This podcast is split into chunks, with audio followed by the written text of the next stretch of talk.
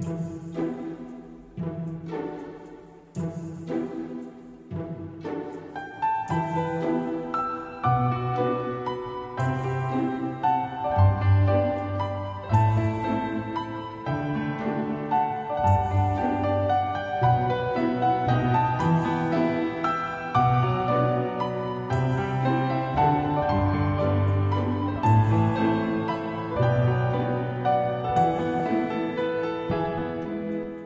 皆さん、こんにちは、马苏です。大家好，我是川，欢迎收听本期的漫谈日本。那今天呢，来给大家讲什么样的一个话题呢？今天这个话题呢，它比较深奥。什么叫做比较深奥呢？它是讲有关于姓氏、有关于名字的一个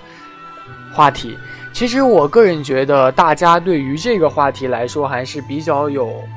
感觉的，或者说比较了解的，因为其实之前在网上呢，就有很多很多人说，一提到日本人的一个名字，比如说为什么要叫山下，为什么要叫田中，啊，就有没有看过这类的文章？叫山下就是因为他当时住在住在山底下，叫田中就是因为他当时住在一个田野中间。可能很多人觉得这个故事是这个歪歪的，但是其实确实是有这么样的一个事情。就确实这个名字有这样的一个起源啊，你在哪儿住的就起什么样的一个名字啊，确实是有这样的一个历史的啊。但是它这个历史究竟是怎样的呢？可能很多人不是太了解啊，仅仅知道是有这样的一个事情。其实当时为什么有这样的一段渊源呢？是因为当时的国家啊，日本。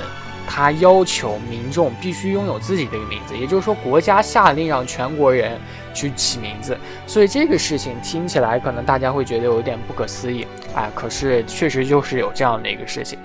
啊。当时呢，也就是在明治时期吧，明治时代，当时刚刚呃明治天皇上任。啊，也就是在公元一八六八年，然后呢，明治三年的时候，也就是一八七零年的时候，当时呢，日本的这个政府天皇啊就下令，凡国民均可起姓，啊，均可起，也就是说，所有的民众都可以去起姓名。什么叫做都可以去起姓名呢？因为在明治时期以前，明治。呃，这个年代以前呢，所有的有名字的人啊，仅仅只是达官贵族以及武士可以去拥有自己的一个名字啊，是这个意思。也就是说，如果你不是武士，不是贵族的话呢，你是不可以有自己的名字的。但是明治时代以后就不同了呀，哎呀，很多人都可以有自己的名字了，所以大家想是不是很高兴？他们是不是很开心？其实不然，当时的很多人呢，听闻这个命令之后呢，他们慌的一批，就是。以前我都没名字，突然让我起一个名字，而且还必须取，啊，必须取，然后他们就很慌，其实是相当慌。然后这个命令已经下达了，啊，所以很多人就是怎么办？哎，必须起名字，怎么办呢？啊，其实当时呢，他就是刚发布的时候，明治三年刚发布这个法律的时候呢，其实他并没有这么严格，他当时说的是均可起姓，对吧？所以当时还没有很多很多的这个人去。去起名，没有许多人去响应，就说哎起不起都无所谓了。他说均可嘛，所以我就也没说必须起姓啊，所以就没多少人去响应啊。人与人互相的交流，也就是喂喂啊，几乎上就是这样的互相称呼。但是呢，呃，政府觉得不能呀，这样感觉我们。国家像是一个野国，所以呢，政府呢又在明治八年的时候啊，不得不强制去颁发了一个强制性的法律，叫做苗字必称令。啊，苗字呢就是日日语里面的苗字啊，就是名字的这个日语啊，苗字必称令。也就是说，你名字必须互相有一个称呼这样的一个法律。所以呢，在明治八年以后呢，也就是一八七五年的时候，规定了从。凡国民均可起行，变成了凡国民必须起行啊！这样一来呢，他们就更加慌的一批了。就是说，本来慌，本来慌呢，是因为我我需要有一个名字，现在慌就是哎呀，无名可取。就是他们大多都是没有什么文化的人，当时嘛，在一八七几年的时候，大家想，可能就是文化水平不是特别高的那种感觉。所以呢，呃，当时呢，其实一八七五年之前，很多人都是没有姓名的啊，所以说。日本人有姓名的这个时间段呢，也仅仅是这一两百年来时间，就差不多这么长时间。当时很多人啊，就是为什么慌的一批呢？就是他们，哎，怎么办？没办法去起名，所以呢，就起了这个。有的人的姓名呢，就是来自于大自然，啊。有的人的姓名呢，就是来自于呃乡间啊，就比如说什么山下啊，什么田中，田中确实就是他在田当中。住着，所以叫田中。山下就是确实门口有一个山，他在山底下住的，所以叫山下。啊，他如果在山上住的，他就叫山上了。OK，然后呢，还有什么大山啊？大山就是山，就是杉树的山，大家懂吧？就是那个杉树，就是因为他门口可能种着一个非常大的杉树，它就叫大山。然后还有什么很多很多奇怪的，然后可能大家就会奇怪了，有可能想问，就是哎，不对啊，川。可能很多人还有叫什么渡边的啊，叫什么佐藤的，还有叫什么大岛的，大岛可能可能可能他住在一个大岛上啊，可能还有叫什么呃什么兼田的啊，兼田将辉，还有叫什么山崎啊，山崎贤人的这些很多很多啊，就这种名字呀，不像是门口有一个什么山贤啊，什么像有一个苏的啊，不应该是这样吧？啊，其实不仅仅它只有一部分的。或者说大部分呢是来自于这个大自然的一个选择，或者说来自于大自然的一个取名，但是还有另一部分，另一部分大家忘了，还有贵族，他贵族本来就有名字，还有武士，武士本来就有名字啊，人家这名字呢啊起的就很有水平啊，比如说佐藤，佐藤以前就是一个武士或者说一个贵族的一个姓，人家就这么厉害，然后呢。当时这个名字就慢慢的传下来了，对吧？慢慢的传下来了，像什么山下啊，就这种名字就非常非常多，像佐藤啊这种名字也非常非常多。然后呢，呃，我给大家从细里讲，就是当时呢，贵族他有名有姓，他们所说的姓呢和咱们理解的这个姓其实是不一样的啊，因为当时在公元四世纪末的时候，日本的这个大和朝廷呢，把日本列岛的南部的许多小国统一了啊。征战沙场，把他们统一成了一个国家。尤他尤其呢，他统治的那个手段是政治的统治，然后基础呢，咱们天朝以前有这个废除百家，独尊儒术，还有什么什么钱钱的统一啊，纸的统一，字的统一，对吧？他们当时的这个统一的基础呢，就是姓氏必须有啊，姓氏的统一。当时以大和朝廷的这个大王，大王就是后来的天皇哈。当时以大王为首的啊，掌握着中央政权的贵族，以及隶属于朝廷的一些小国国王之间，就建立了有一些亲属关系的一些集团，比如说和亲啊怎样的。这些集团呢，被称为氏，氏就是秦氏啊、王氏啊的那个氏。这个氏呢，一个氏也就是一个贵族，也就是一个世家。啊，然后呢，这个市的称呼呢，它有的是来自于官职，有的是来自于居住地或者说统治地的一个地名啊，或者说有的是来自于自己掌握的一个技能，或者说是一些来自于神权、神兽、神明。啊，例如呢，比如说你居住在出云国，就叫做出云氏啊。比如说你如果是做，呃，做这些手工的，你可能就会叫什么木氏，或者说匠工氏啊这些名字。然后当时呢，掌握大和朝廷最高权力的这个大王家呢，被，就是当时是被尊为最强大的一个氏族。然后后来呢，这个大王家呢，可能就是，啊，比较膨胀。就对于许多这个氏族呢，都按据按按照自己的有关于自己的一个亲疏关系啊、血缘关系，就分成了很多很多的一个姓啊，由他来去进行分分配、分别赐予。这个姓呢，也不算真正的姓，其实啊，他当时只是去表示地位以及门第职务的一个称号啊，其实类似于咱们天朝以前的爵位。当时这个姓呢，差不多有二三十个左右吧，比如说其中有什么君啊，或者说职。啊，这些在现在日本人的名字当中很容易见的，比如说，啊，直美啊，或者说什么都有，对吧？大家都见过。啊，这些这些姓呢，主要是赐给当时的皇族以及显要的一些贵族的啊，也就是说是当时，如果你叫直，或者说叫君，或者说叫相臣，他是非常非常有势力的。但是后来呢，由于人口不断的去繁衍啊，然后一个大的市呢，就又分成了许多的这个分支，这些分支呢，就为自己去起了这个묘字啊，取了这个苗字。苗字的意思呢，其实它本来叫做本本来的意思啊，就是比如说什么分支，其实就是分支的意思啊，或者说嫩芽这个意思，也就是说从本家去分出去的一个支啊。例如呢，呃，比如说这个藤原。啊，藤原，大家都是藤原拓海的嘛。藤原这个呢，它是一个大氏，当时是一个大氏。后来分出这个小氏之后呢，居住在晋江国的这个藤原氏呢，便取名晋江和藤原的首字啊，称为晋藤。晋藤大家也经常有听吧？那如果住在加贺、啊远江或者伊势的这个藤原氏呢，它就会被称为呃远藤、伊藤或者加藤啊。笑容突然写了。说到加藤这个姓，是不是大家很嗯也不一定很熟悉啊？总之就是这样的一个由来。然后到了那个明治八年的时候，当时就是没有。姓的人在给自己取姓的时候，也想就是说“藤”字嘛，因为“藤”这个字它真的是比较大的一个姓啊。刚刚已经说了，它是一个贵族姓，所以呢，像什么藤田啊、藤本、藤井、藤山啊，还有什么藤川啊，这些名字就是以呃当时山川的这样的一个名字，或者说自然的一个名字去命名的，但是也有藤，所以就。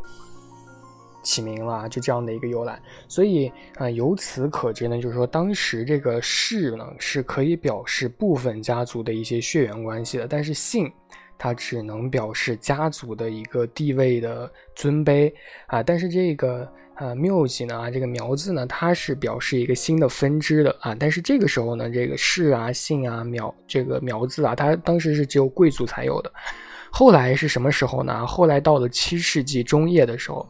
当时是这个大化革新时期，然后废除了这个世袭的称号，所以说表示家族地位的这个姓呢，它就失去了意义。就是说，所有人他都去可以起这个姓，因为世袭的称号被废除了嘛，啊，所以当时呢，这个氏和姓就混合为一了啊，有一部分呢就成为呃流传到了现在的这样的一个姓，啊，这个时候呢，这个姓它其实仍然是这个贵族的一个专利品。后来到了这个十九世纪的时候呢，这个姓它也仅仅只是限于武士啊，还有这个啊巨甲啊巨贾啊这个巨商，还有这个村里的一些有权势的人可以去起这些姓啊。这些人呢，他当时向这个当局申请啊，就是说经过特别许可，你才可以有这个姓。所以啊，当时说能够名字带刀啊，它是一种极大的一种一种殊荣啊。所谓带刀，就是说他这个名字比较长嘛，就是带姓的意思啊。一般平民呢，他仅仅只是有名无姓，还是处于这样的一个状态。后来呢，就是到了这个明治天皇的时候，后来这个政府政府呢，他觉得哎，这个人没姓不行吧，所以就当时就编造了一些户籍，然后去去征税。啊，去征税，因为没有名字的话，征税非常非常的不方便嘛，所以当时他才号召，就是说大家都取姓，啊，可是因为这么长时间了，人们都没有就是说自己该用一个什么姓，因为有一个名字其实就是也蛮方便的。后来呢，啊，这个政府就不得不下达最开始说的那个命令，就是凡国民必须取姓啊这样的一个命令。这个时候人们才开始慌了，就开始找起姓来，然后举国上下就兴起了一股起名字的一个热潮。啊，比如说住在青木村的，他又叫青木啊；住在大桥边的就叫大桥，然后住在呃这个山下的就叫山下，就刚刚说到了。然后比如说还有什么日光啊、北风、观音啊这些，觉得就是咱们觉得很奇怪的这些名字，他一下就一下就明白了，就一下知道为什么了啊。嗯，其实以地名为主的这个姓呢，它主要有像田中啊、上元，还有什么。什么上野啊这些名字啊，还有什么这些山上哎，有没有山上我也不知道，山下这些这些名字就是以以地名为姓的，然后还有一些以职业为姓的，比如说服部啊，就是做衣服的。还有一些古井丸啊，古井丸是干什么的也不太清楚。还有一些什么，呃，野治啊，野治可能就是锻造的，或者说锻冶这些名字。然后还有的人呢，是以古代武士的名字去当这个姓用的，比如说酒井啊，一些还有一些本多啊这些名字，这些都是古代武士的一个名字啊。当然也有的人呢，是为了躲避官府的这个处罚啊，然后就乱起啊，当时也是乱起，就是慌不择时。然后就像什么以鱼啊、菜呀，还有一些什么地名，也不是地名嘛，就是一些建筑物的名字去作为一些姓氏，啊，还有一些比如说，呃，什么松啊、龟啊、鹤啊这些也成为了姓。所以有的人呢，就是实在是想不出一个好办法啊，真的有这种人，就是起名困难啊，所以就像什么鬼头啊、鬼头这些名字，还有什么。朱木啊这些名字，这些我感觉都是随便取出来的啊，有的也也有那种让别人帮你起一个的这种感觉。所以当时取名字这个事情其实还是比较搞笑的。然后后来呢，这个事情持续到了一八九八年，然后这个政府呢制定了户籍法，也就是说每户的这个姓呢，它都是有一个固定的一个规定的，所以到当时呢，这个名字才逐渐的开始确定下来，然后不得更改嘛。因为日本人这个姓它来的突然，然后来的也比较特殊，所以它这个内涵呢也是比较与众不同的。呃，比如说世界上各地的这个姓呢，它都是表示大多都是表示血缘关系，但是这个岛国的姓呢，它很少有这个意义。比如说姓一个姓呢，它不一定有血缘关系。像咱们天朝，像什么白家，或者说王家、李家，就五百年前是一家嘛，就起这个名字的可能以前就是同一个祖宗。但是这个就不一定了，这个因为山有很多都住在山下，所以叫山下；然后田有很多都住在田中，所以叫田中。这个就是很少有这个意义了。不过，呃，这个也是造成了这个日本人姓氏的一个多样化，也不算多样化吧，但是确实姓氏有很多。然后日本人的这个姓呢，多是由两个汉字组成的啊，少有也有像一个字的。最多的呢，大家可以想一下有几个啊？日本人姓氏最多的呢，它有九个汉字，一个字的很多，比如说什么南啊，什么北呀，啊，还有什么东啊，什么西啊，这些名字都都有啊。当然，呃，九个的那种就相当相当多了，相当多了。因为日本人的这样的一个特殊的一个取名的规则，所以据说啊，日本人的姓呢，它是有十几万个的。然后日本人呢，他总共才一亿多个人，所以平均一个姓呢只有几百人啊。最常见的呢，可能就是像什么铃木啊、佐藤啊、山下啊、山本啊、渡边啊、高桥啊这些名字啊，都是比较常见的。这些的常见的姓氏呢，占总人口的百分之十啊，大大多这些人加起来有一千多万啊。然后，就是日本的姓呢，它虽然说是这么多，但是天皇他却没有姓啊。比如说什么明仁天皇啊、裕仁天皇啊这些，谁也叫不出他们的姓来，谁都不知道他们的姓是啥。因为日本人认为呢，大家都都知道日本人的传说啊，因为天皇是神啊，当时是神下凡去带领战斗的，所以他们认为天皇是神，神是无姓的，所以天皇无姓，皇子、皇孙、皇女、皇帝、皇姑、皇妹什么，这都是无姓的。所以一般这些人出嫁之后呢，是需要改用夫姓的。但是平民嫁到皇家呢，却仍然使用娘家的姓，啊，比如说皇子文人妻子川岛纪子啊，姓的就是川岛，那就是娘家的姓。所以日本的这个姓名，大家可能觉得很怪啊，这个姓特别怪，名呢为什么也怪呢？因为日本男子的这个名呢，它多是以什么什么郎、什么什么夫、什么什么男啊这些字去结尾的。啊，也有也有什么中性啊、英俊啊，就是表示这些的词，啊，而且呃很多排行榜上啊，或者说一些就是记录，就是说这些的取名的方式有很多，但是以这些名字为基础的，就是人是特别特别多的，就是虽然说。